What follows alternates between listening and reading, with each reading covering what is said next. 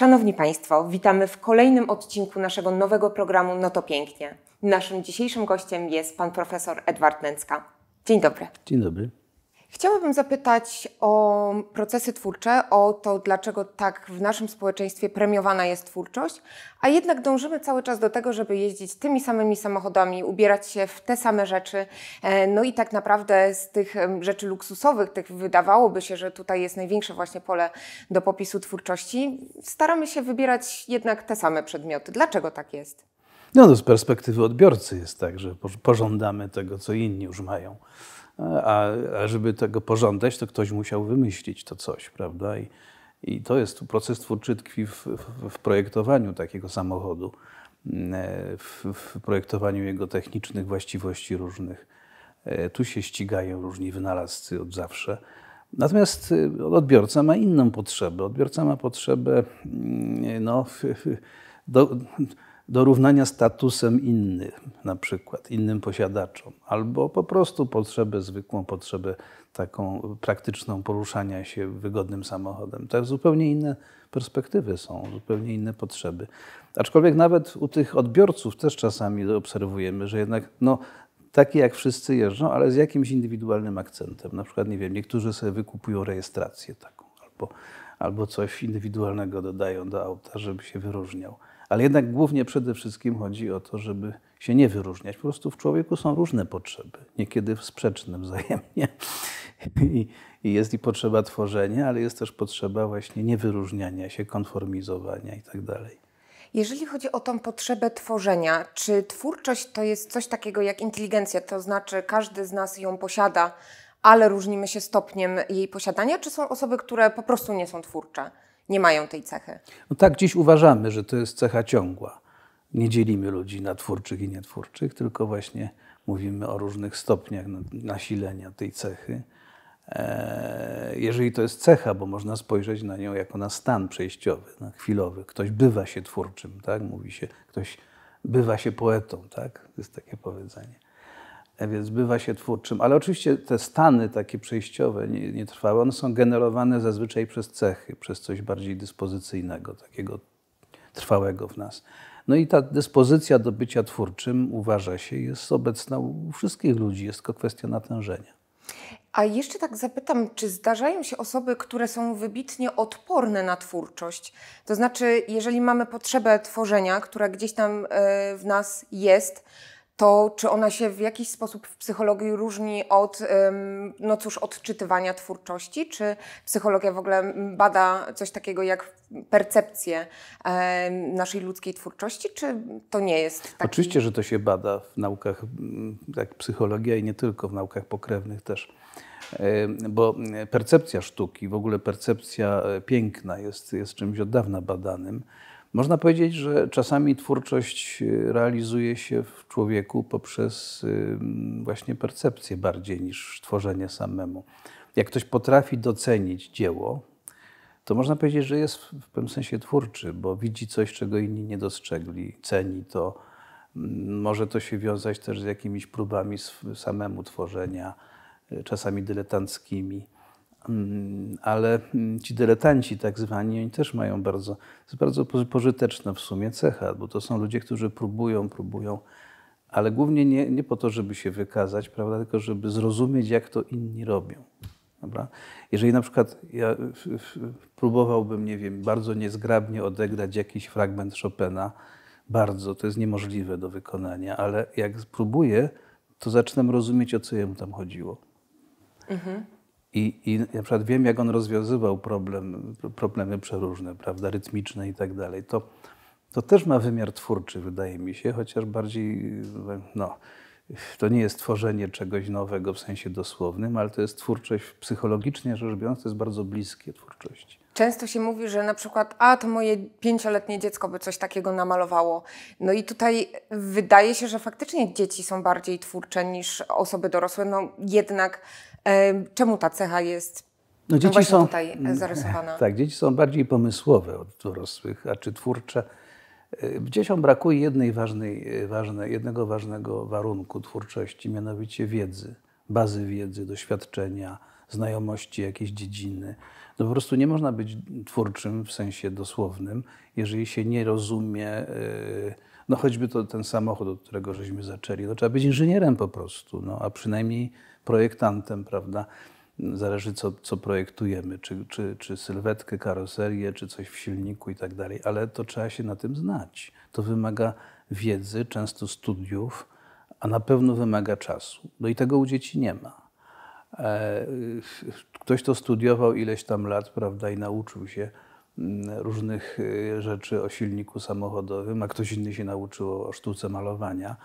E, to jest niezbędne, żeby robić później dojrzałe rzeczy, dojrzałą twórczość uprawiać, ale to nie jest też warunek wystarczający. Często tracimy tę pomysłowość. Właśnie o to chciałam też y, zapytać, czy to jest tak, że jeżeli mamy osobę twórczą, to ona po prostu będzie przez cykl swojego życia tą twórczość przejawiała w jakiś sposób? Czy to jednak ta tendencja do tego, że dzieci są twórcze, ale z wiekiem, z nabieraniem wiedzy tą twórczość w jakiś sposób gubią, czy też y, nadpisują innymi elementami? No właśnie, różne to mogą być. Nadpisują, jak pani to ujęła, e, bardziej niż gubią bo ta cecha może się ujawnić właśnie w sprzyjających okolicznościach, może być odblokowana. Ona najczęściej u ludzi dorosłych jest zablokowana zwyczajnie przez różne takie e, blokery, nazwijmy to. E, na przykład przekonanie, że się nie jest twórczym. Tak jak pani pyta, czy wszyscy są twórczy, to ja powiadam tak, wszyscy są twórczy w świetle współczesnej wiedzy na temat tego zjawiska i różnych pomiarów. Ale w przekonaniu potocznym tak nie jest. Właśnie ludzie zazwyczaj dzielą e, e, innych ludzi na, na twórczych i nietwórczych, dychotomizują i siebie zaliczają do tej większości nietwórczej. Więc jeżeli ktoś o sobie uważa, że jest nietwórczy, to nawet nie będzie próbował po prostu. Czego odblokować? Emocjonalnie na przykład albo intelektualnie. Więc no tak, poza tym, jeżeli pani chodzi o to, czy osoba twórcza jest twórcza do końca życia, zawsze i w każdej dziedzinie, to tu z kolei odpowiedź jest nie, absolutnie nie. To znaczy, twórczość dojrzała ogranicza się do dziedziny. I, i bardzo często obserwuje się u ludzi skądinąd bardzo twórczych działania y, no, dosyć standardowe w innych dziedzinach, pozostałych po prostu oni tam nie włączają tego trybu. Tak? Działają na automacie, na autopilocie, działają w sposób standardowy. Nie mają też e, przygotowania, wiedzy, w związku z czym e, zachowują się jak laik. No, no, normalnie. Natomiast e, to nie zmienia faktu, że osobowościowo to mają pewne cechy wyróżniające.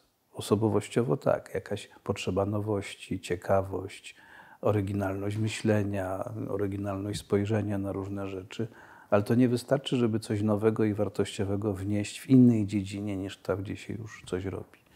W Pana książce spotkałam się z badaniami, które porównywały twórczość i inteligencję. I tutaj chciałabym zapytać o um, to porównanie, żeby przybliżyć troszeczkę e, naszym widzom, nie odpowiadając po prostu tak bądź nie, e, tylko czy takie badania są prowadzone, no i faktycznie jakie mamy z nich e, w dniu dzisiejszym wnioski. No, tych badań jest cała masa.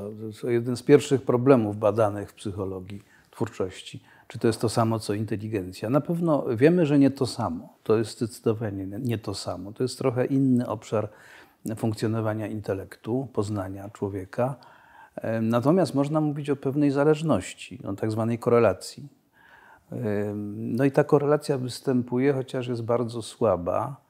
Bardzo, to jest związek taki kruchy, w dodatku ona jest taka hipoteza progu, która mówi, że związek między inteligencją a twórczością y, jest na, raczej na niższych poziomach y, rozwoju tej drugiej. Tak? To znaczy u, w dolnych warstwach, jak ktoś jest bardziej inteligentny, to jest też bardziej twórczy. Tak jakby inteligencja była warunkiem koniecznym pewnego minimum, prawda?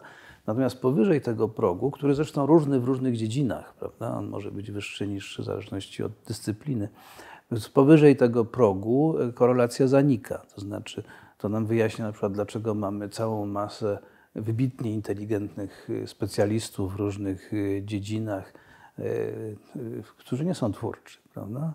bo inteligencja jest konieczna, ale niewystarczająca. Natomiast raczej nie spotkamy się z kreatywnością u osoby, która jest bardzo intelektualnie nie, no, niewykształcona czy niewyrobiona, prawda? Nie, kiedy ten rozwój jest słaby. Więc tutaj w zasadzie do pewnego progu jest to powiązane na zasadzie warunku, a potem już nie. Mhm. E, użył Pan profesor słowa kreatywność. Czy tutaj możemy stosować synonim między twórczością a kreatywnością? No to jest kwestia umowna oczywiście, jak to zwykle w terminologii. Ja y, preferuję oddzielać twórczość od kreatywności, bo to jest dość wygodne. E, twórczość byłaby tym dojrzałym y, mhm. Wkładaniem czegoś nowego i wartościowego do jakiejś dziedziny, czy nauki, czy sztuki. Na kreatywność byłaby tą cechą obecną u każdego człowieka o różnym poziomie natężenia. Więc kreatywność nie musi się przekładać na dzieła. Ona może być ukryta, zablokowana właśnie, ale jest. Natomiast twórczość, y, można by zarezerwować ten termin do, do tych zjawisk, gdzie rzeczywiście mamy do czynienia z czymś cenionym przez innych, coś z jakimś wkładem do dyscypliny, do dziedziny, do sztuki. Mm, ale to jest kwestia umowna. W innych językach, y, gdzie nie ma takiego rozróżnienia, my w polskim języku mamy szczęście, że mamy te dwa słowa. Y, jedno polskie, drugie y, z łaciny pochodzące, ale w innych językach nie ma tego rozróżnienia i jakoś sobie radzą. To jest kwestia czysto umowna. Pan profesor wspomniał, że w procesie twórczym ważne są dwie szczególnie ważne te słowa i cechy, e, no, czyli potrzeba takiej nowości i wartościowości tego, co e, ma miejsce, czy się e, tworzy. I tutaj chciałabym zapytać, nie tylko o te dwa składniki, ale też właśnie szczególnie o tą nowość, bo wydaje się nam, że e, w trakcie procesu twórczego, e, kiedy gramy tego Chopina na przykład, to jednak cechujemy się jakąś twórczością, a tutaj czy to jest rozumiane tak, że no, to nie jest tworzenie nowego dzieła, więc nie jest to twórcze? Nie, no nowa może być interpretacja przecież. No, dlaczego my kupujemy coraz to nowe nagrania, w tej chwili już nie nagrania, tylko na innych nośnikach. W każdym razie kupujemy coraz to nowe interpretacje znanych utworów. Mówię o klasyce oczywiście, no bo to nie dotyczy sztuki popularnej. E, dlatego, że, że za każdym razem tam coś innego jest wydobyte, coś innego tam słychać, coś innego tam. No, dotyczy to oczywiście e, muzyki przede wszystkim. W sztukach wizualnych tak nie jest. E, w sztukach wizualnych możemy raczej mówić o tym, że no, odbiorca może do, do, dopatrzyć się tam nowych rzeczy. W innej epoce to może być inaczej odbierane, oczywiście, ale w muzyce to jest ewidentne, po prostu nowe wykonanie zazwyczaj niesie nowe wartości. Wydobycie czegoś, uwypuklenie czegoś, prawda? pokazanie, że to zawsze było w utworze, tylkośmy tego nie słyszeli. To, to, to jest ewidentne mechaniczne wykonanie utworu muzycznego nikomu się nie podoba. Ono musi mieć w sobie to coś nowego i wartościowego. Tutaj też y, pojawia się taki, dla mnie przynajmniej, e, problem sprzeczności między potrzebą transgresji, potrzebą przekraczania właśnie nadpisania, stworzenia czegoś nowego, a między tym, y, jak możemy czasem zachowując się właśnie stadnie, no, dążyć do trwałego przetrwania. I wyobrażam sobie po prostu różne eksperymenty, które na siłę potrzebują być nowe, innowacyjne, e, no i w ten, w ten sposób bardziej twórcze. E, no, zauważyliśmy to przy pandemii COVID e, też, że te zachowania z kolei z drugiej strony stadne, mówiące nam no, nie eksperymentuj, nie rób nic nowego, pozwalają nam po prostu lepiej przetrwać. I czy to proces twórczy się troszeczkę kłóci z takim z powiedzmy potrzebą przetrwania i takim staniem w stadzie, czy no, doceniamy artystów, uważamy ich za e, ważnych w naszym społeczeństwie? No, e, to jest właśnie ta antynomia, czy może nie antynomia, a sprzeczność wielu różnych potrzeb czy, czy motywów, które nas do działania e, skłaniają. Potrzeba bezpieczeństwa jest jedną z najbardziej elementarnych, w związku z czym gdyby twórczość była w sprzeczności z potrzebą bezpieczeństwa, to będzie zablokowana. Zresztą to obserwujemy też w wymiarze indywidualnym. E, żeby być twórczym, to trzeba się odsłonić, trzeba zaryzykować, trzeba się sprzeciwić, e, trzeba być innym, prawda? I niekoniecznie to jest miłe na początku, to jest bardzo niemiłe. W związku z czym ludzie mający raczej przewagę potrzeby bezpieczeństwa będą blokować swoją twórczość, żeby się nie wychylić zanadto. Często to jest zresztą wyobrażone zagrożenie bardziej niż realne, ale oni tak czują. Natomiast y, no, Pani wspomniała o COVID. No właśnie, moim zdaniem to, co się stało w związku z COVID-em i szczepionką na COVID, to jest spektakularny triumf kreatywności ludzkiej. E, prawda? Dlatego, że w krótkim czasie wymyślono szczepionkę opartą na bardzo innowacyjnej technologii. Zresztą e, osoba, która się tym zajmowała, o której mało wiemy, mało kto wie, że jest taka Węgierka, która się nazywa Katalin Kariko, która to wymyśliła po prostu. I to jest przykład kreatywności idącej, twórczości właśnie, idącej wbrew głównemu nurtowi bo większość y, pracowała nad szczepionkami opartymi na DNA, a ona wymyśliła, że to będzie RNA, czyli substancja, która wysyła do ciała komórki przepis na białko. No i proszę zobaczyć, jakie to jest niesłychanie pomysłowe. Zamiast wprowadzać białko wirusa do organizmu, tak się też robi w niektórych szczepionkach, to się każe swojemu organizmowi wyprodukować białko żeby organizm wiedział, że ono jest obce i go zwalczał. No po prostu rewelacja, prawda? I sam nasz organizm jest Więc, dzięki temu twórczy. no tak, organizm już to ma, bo po prostu już tak działa, ale ktoś, kto wykorzystał te mechanizmy, żeby wymyślić szczepionkę, to jest przecież niesamowite niesamowicie kreatywny. Więc w, w, sytuacji zagrożenia mm, z jednej strony ludzie potrzebują bezpieczeństwa, więc sięgają do utartych schematów, nie wychylają się, a z drugiej strony to jest impuls do wybitnej kreatywności, do wybitnej, również w, w takim wymiarze indywidualnym, w nagłym zagrożeniu, w nagłym, nagłej potrzebie. Człowiekowi przychodzą do głowy myśli i rozwiązania, których by zupełnie wcześniej nie brał pod uwagę, więc to, to, to, to, to na pewno jest y, kryzys, zagrożenie y, sprzyja twórczości, tak samo jak też i ją y, w tym samym czasie y, blokuje. No tak to jest. W obrębie społeczeństwa osoby twórcze to są właśnie idole, y, osoby godne podziwu, czy to są właśnie dziwacy, y, odrzutki społeczne? W społeczeństwie jak oceniamy tą twórczość? Oczywiście domyślam się, że to zależy, ale czy jest jakiś e, wyróżniający się schemat? To zależy, tak.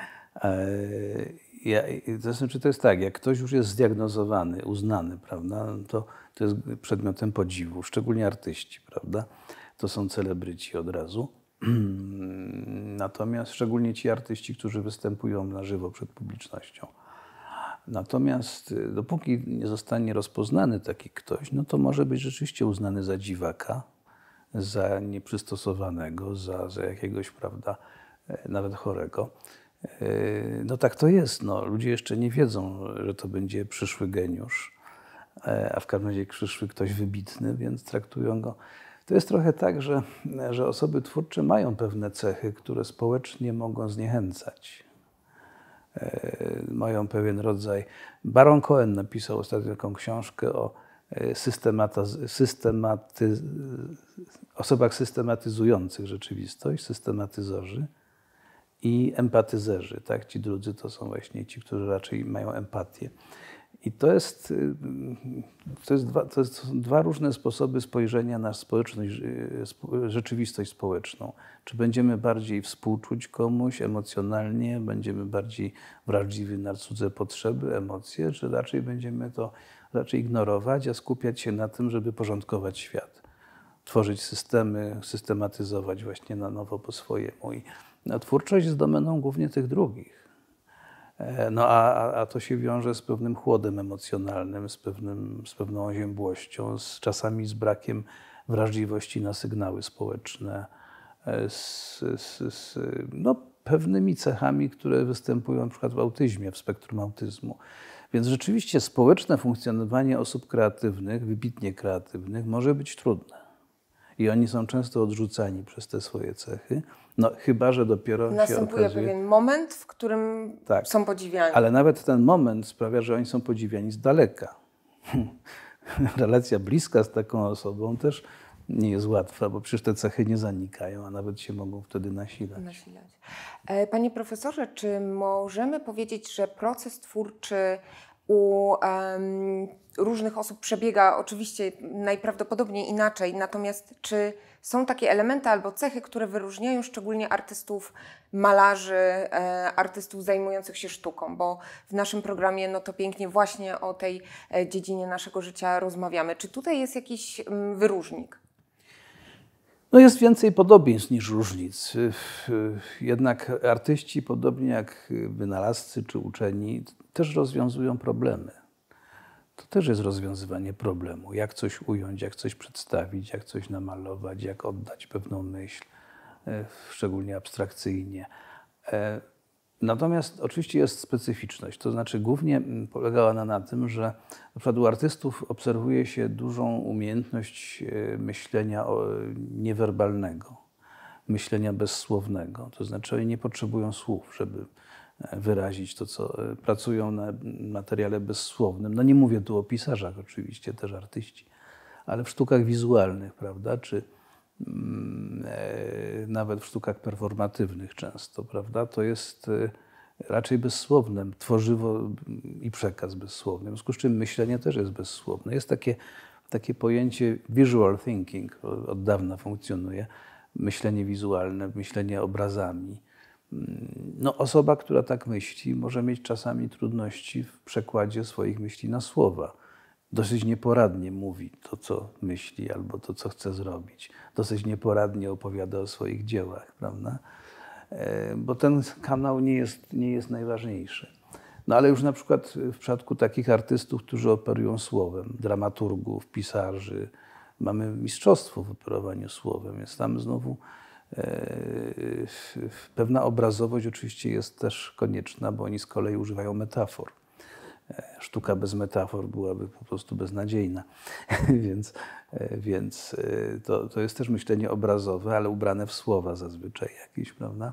Więc jest pewna specyficzność związana z dziedziną wybraną, ale generalnie jest bardziej, raczej są to podobieństwa niż różnice, jeśli chodzi o podejście do problemu, jeżeli chodzi o fazy procesu twórczego, etapy tego procesu. E, nie ma zasadniczej różnicy. Antypatyczność i problemy z wysłowieniem się, czyli mamy już przepis na to, jak zostać, no, e, no zostać tak. wybitnym no tak. artystą. Bo atrakcyjni są ci, z którymi się dobrze gada. Gadka jest gładka, prawda? Taka wymiana mhm. jest ta. I ci, którzy są wrażliwi na to, co im pokazujemy bezsłownie, ciałem, postawą i tak dalej. Jak ktoś jest na to ślepy, no to relacja z taką osobą jest bardzo trudna. Mhm. Ta osoba nie reaguje na różne niewerbalne komunikaty, e, a i słownie się z nią właśnie, no, w związku z czym, no tak, tak, to jest bardzo trudna relacja. To jest społecznie ryzykowna relacja, że tak powiem. Chciałabym zapytać o dwa jeszcze elementy takiej e, twórczości. Oczywiście mamy tutaj uwagę, e, mamy sam wgląd, czyli tak zwany angielski insight, ale mm, w samym procesie twórczym i twórczości e, zastanowiły mnie szczególnie dwa pojęcia. Pierwsze z nich to percepcja, a drugie to wyobraźnia. Jeżeli chodzi o e, percepcję, czy możemy powiedzieć, że artyści widzą świat po swojemu? Czy ich percepcja, nie wiem, załóżmy e, tutaj no, naszej rzeczywistości, która nas otacza, będzie różniła się od tego, jak ja ją widzę? Y, zdecydowanie tak. Przy czym nie jest to cecha trwała. To znaczy nie jest tak, że artysta ma jakieś okulary, którymi, przez które widzi świat zupełnie inaczej niż reszta świata. To jest raczej taka zdolność do dostrzegania y, rzeczy, których reszta świata nie dostrzega w przedmiocie, w obiekcie, prawda?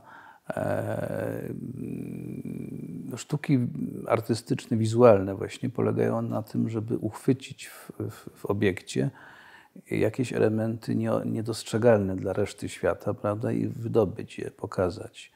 No to jest kwestia percepcji, bardzo wybiórczej percepcji, bardzo takiej e, nietypowej, ukierunkowanej na, na szczegół a innym razem to jest raczej percepcja polegająca na uchwyceniu czegoś całościowego, jakiegoś wzorca z kolei, którego inni też nie widzą. No, każdy dostrzeże w chmurze jakiś wzorzec, nie wiem, twarz, profil, nie wiem, mapę czegoś, prawda? Więc y, takie całościowe widzenie y, rzeczywistości czy obiektu. No i, i, i u artystów to jest niezbędne, żeby właśnie zobaczyć i las, i drzewa. Tak? Ale ten las, czyli całość, figura, prawda, jakaś, jakaś holistyczna mm, mm, strona tego, te, te, tego obiektu, to jest jedno. I tu może być właśnie, na tym polega ich, ich oryginalność, że oni nakładają struktury trochę inne niż reszta świata, prawda, czy inny artysta, każdy po swojemu to widzi. Brzmi to jak idealny przepis na to, żeby zupełnie być na innym etapie komunikacji. No ale to nie to znaczy, znaczy, że oni nie potrafią się komunikować też standardowo, że potrafią. No. To, to że ktoś widzi w obiekcie, nie, w obrazie albo w modelu, czy w rzeczywistości, w korze drzewa, na przykład w chmurach widzi e, coś, czego inny nie widzi, to nie znaczy, że nie potrafi zobaczyć tam w tej korze e, tego, co inni, jakiegoś robaka, prawda, czy coś. To, to, to, nie jest, jak jeszcze raz mówię, to nie jest tak jakby inny gatunek ludzi, którzy widzą świat i jak, jak jacyś obcy. Oni widzą tak samo jak wszyscy, tylko widzą bardziej wybiórczo, bardziej yy, oryginalnie, dostrzegają coś, czego inni nie widzą, albo widzą dopiero jak im się pokaże.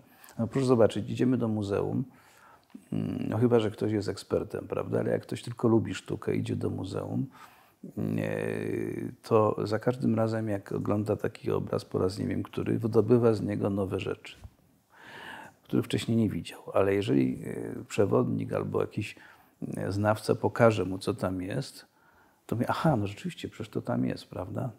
E, czemu ja tego do tej pory nie widziałem? Więc artyści po prostu są bardziej spostrzegawczy pod tym względem, bardziej oryginalni w wydobywaniu tych szczegółów. E, są też szkoleni w tym kierunku przecież, prawda? Ale, ale także można powiedzieć, że widzą inaczej trochę, widzą więcej, widzą w sposób bardziej bogaty, bo inaczej nie potrafiliby tworzyć. Ale to nie jest osobny gatunek y, istoty jakiejś, prawda, która widzi po swojemu. Nie, nie. E, w takim razie, co z wyobraźnią? Wiemy, jak e, dużą ona rolę pełni, to znaczy nie wiem, czy Państwo e, wiedzą, ale chciałabym tą rolę właśnie opisać i przybliżyć nie tylko w procesie twórczym, ale w naszej e, rzeczywistości i percepcji, którą my mamy. No, wyobraźnia jest takim, ewolucyjnie rzecz ujmując, to jest taki wynalazek, który, mm, wynalazek ewolucyjny, który nas uwalnia od bezpośredniej presji środowiska. Tak można najogólniej ją zdefiniować. To znaczy, że możemy sobie coś wyobrazić, zamiast tego czegoś doświadczać bezpośrednio. Możemy sobie wyobrazić y, różne alternatywne scenariusze tego, co się stanie za chwilę. Możemy na, w związku z tym z wyprzedzeniem wypracować w umyśle pewne rozwiązania. E, więc to jest takie jakby oderwanie się od rzeczywistości, a jednocześnie przetwarzanie tej rzeczywistości, zajmowanie się nią, branie jej pod uwagę w planowaniu działania. Więc y, wyobraźnia w dużej mierze, można powiedzieć, zastępuje percepcję. Y, w tym znaczeniu, że zamiast widzieć, to sobie wyobrażamy, zamiast słyszeć, sobie wyobrażamy. I to nam daje dużą przewagę, duże korzyści, właśnie takie przystosowawcze, adaptacyjne. Więc y, wydaje się, że wyobraźnia jest po prostu wynalazkiem natury Mm, który miał nas przede wszystkim dać nam pewną premię prawda, adaptacyjną i, i reprodukcyjną w konsekwencji, e, jeśli chodzi o uwolnienie się od bezpośrednich zagrożeń. Ale skoro już ona powstała, no to tak często się zdarza, że jak jakaś funkcja się e, pojawia w rozwoju i, ona ma, ma nas mm, przystosowywać do bardzo konkretnego problemu, to się okazuje, że skutek uboczny jest taki, że ona się nadaje do całkiem innych rzeczy. No i wyobraźnia się nadaje do twórczości rewelacyjnie. Słyszałam, że po prostu ekonomicznie działając, wyobrażamy sobie, co by się stało, gdybyśmy się spotkali ze stadem lwów. I jest to, no cóż, e, bardziej mm, korzystne dla naszego przetrwania niż faktycznie doświadczenie tego spotkania z lwami. Natomiast jeżeli jest to taka cecha ewolucyjna, to znaczy, że artyści wiedzą trochę więcej o naszym przetrwaniu, mają tą wyobraźnię bardziej rozwiniętą, czy właśnie ona tak gdzieś e, adaptacyjnie już troszeczkę w oderwaniu od, e, od tych warunków sobie e, u nich funkcjonuje, wzmożona? Nie, no to już jest konsekwencja, to nie jest już, jak tak powiedziałem, wyobraźnia twórcza jest bardzo bliska tej wyobraźni w sensie dosłownym, takim, takim tworzeniu obrazów umysłowych. Ale to już jest skutek uboczny. Ona już nie ma wartości adaptacyjnej bezpośredniej. Tak jak z tymi lwami. No to jest bezpośrednio. Czy na przykład weźmy bardziej realistyczny przykład, prawda? Lwy nam już dzisiaj tak może często nie, nie zagrażają, ale często nam e, zagrażają, czy czekają nas trudne rozmowy. Tak? No, trudne rozmowy, no, różnych. E, no to lepiej sobie wyobraźni przećwiczyć różne scenariusze takiej rozmowy, prawda, niż iść na nią tak z marszu i po prostu potem jest katastrofa. E, więc w tym sensie to jest adaptacyjne bardzo. Natomiast e, jak już e, powstało to coś, to podobna rzecz jest z językiem. Język pierwotnie służył do przekazywania treści, miał funkcję czysto komunikacyjną. Ale jak już powstał, to się okazało, że nadaje się do poezji, do filozofii, do różnych takich rzeczy. I to samo jest z wyobraźnią. Jak już ona powstała, się nadaje do sztuki, ale to nie znaczy, że sztuka ma bezpośrednie przełożenie jakieś adaptacyjne. Są teorie, które głoszą, że tak, że, że sztuka ma ewolucyjne tłumaczenie, ale to jest osobna sprawa. Jeśli nawet ma, to nie takie, jak pierwotnie wyobraźnia miała. To znaczy przygotowanie nas do czegoś, jakby w zastępstwie tego czegoś. Panie profesorze, to na koniec chciałabym się e, zapytać o to, czy naszą wyobraźnię, twórczość, a też taką uwagę percepcyjną, czy tą jesteśmy w stanie ćwiczyć? I jeżeli tak, to jak to zrobić? No, wydaje mi się, że na przykład studia mm, artystyczne to jest przecież w pewnym sensie ćwiczenie wyobraźni i percepcji, prawda? Tam, e, jak w, każdym zawodzie, idą na takie studia zapewne ludzie, którzy są wyjściowo trochę lepsi od reszty. To tak jak na inżynierię idą ludzie, którzy mają na przykład e, lepsze zdolności matematyczne, czy zresztą tam też wyobraźnia się bardzo przydaje wyobraźnia w inżynierowi, tak? To jest e, geometria wykreślna, tak. to się nazywa. Ale e, tak. Myślę, że też w matematyce, prawda? Że oczywiście, liczby to są ale oczywiście, oni myślą, konstrukty tak naprawdę. Oni myślą obrazami i przestrzennie, tak, oczywiście. W każdym bądź razie, ale to też jest już skutek uboczny.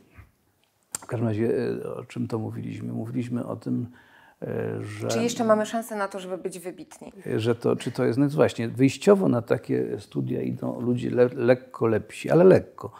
A potem pod wpływem takiego intensywnego treningu e, oni stają się już znacznie lepsi od reszty, prawda? Na tym to polega. Tak samo w treningu sportowym. Najpierw mamy trochę bardziej sprawną e, osobę, ale pod wpływem treningu ona się staje po prostu niewyobrażalnie lepsza od reszty świata, prawda? No więc i tylko kilka, kilkanaście, kilkadziesiąt osób na świecie jest w stanie konkurować z takim sportowcem wybitnym. No to samo jest w sztuce, prawda? Więc mm, niewielka przewaga na wyjściu przekłada się na. Ale to jest kwestia e, treningu, to jest kwestia systematycznego uczenia się. Mm, e, więc po prostu, e, tak bym no powiedział, treningi w sensie ścisłym, takie psychologiczne, różne sztuczki, które mają usprawniać pewne no rzeczy. No właśnie, mamy jakiś e, przykład takiej sztuczki. Słyszałam o e, Pałacu Pamięci. No tak, są takich... sztuczki na pamięć, są sztuczki na różne zresztą typy pamięci. Pamięć taką właśnie e, epizodyczną tak zwaną, która pozwala nam lepiej pamiętać zdarzenia, ale też pamięć roboczą, taką, taki tak zwany silnik umysłu też można ćwiczyć skutecznie dosyć. E, można ćwiczyć różne funkcje kontrolne przede wszystkim, takie jak e, umiejętność e, nierobienia czegoś niestosownego. To też się da wyćwiczyć. Natomiast nie ma takich, teraz sobie to uświadomiłem, nie ma takich systematycznych prób trenowania w psychologii mm, poświęconych właśnie wyobraźni. Jeśli nie liczyć oczywiście systematycznych zabiegów edukacyjnych, bo to, to jest ale takich treningów poznawczych w sensie ścisłym chyba nie ma. Muszę sprawdzić. A samej twórczości? Czy tutaj... A y, trening twórczości, tak, no ale twórczość to jest coś więcej niż wyobraźnia. Oczywiście, tam jest cała masa innych mechanizmów, innych też. E, no tak, w treningu twórczości faktycznie pewne techniki są poświęcone e, trenowaniu wyobraźni rzeczywiście, tak, ale tylko część z nich. E, dobrze, bardzo serdecznie dziękuję za dzisiejszą rozmowę. Dziękuję Państwu za oglądanie i oczywiście zapraszam na kolejne odcinki naszego programu No to Pięknie.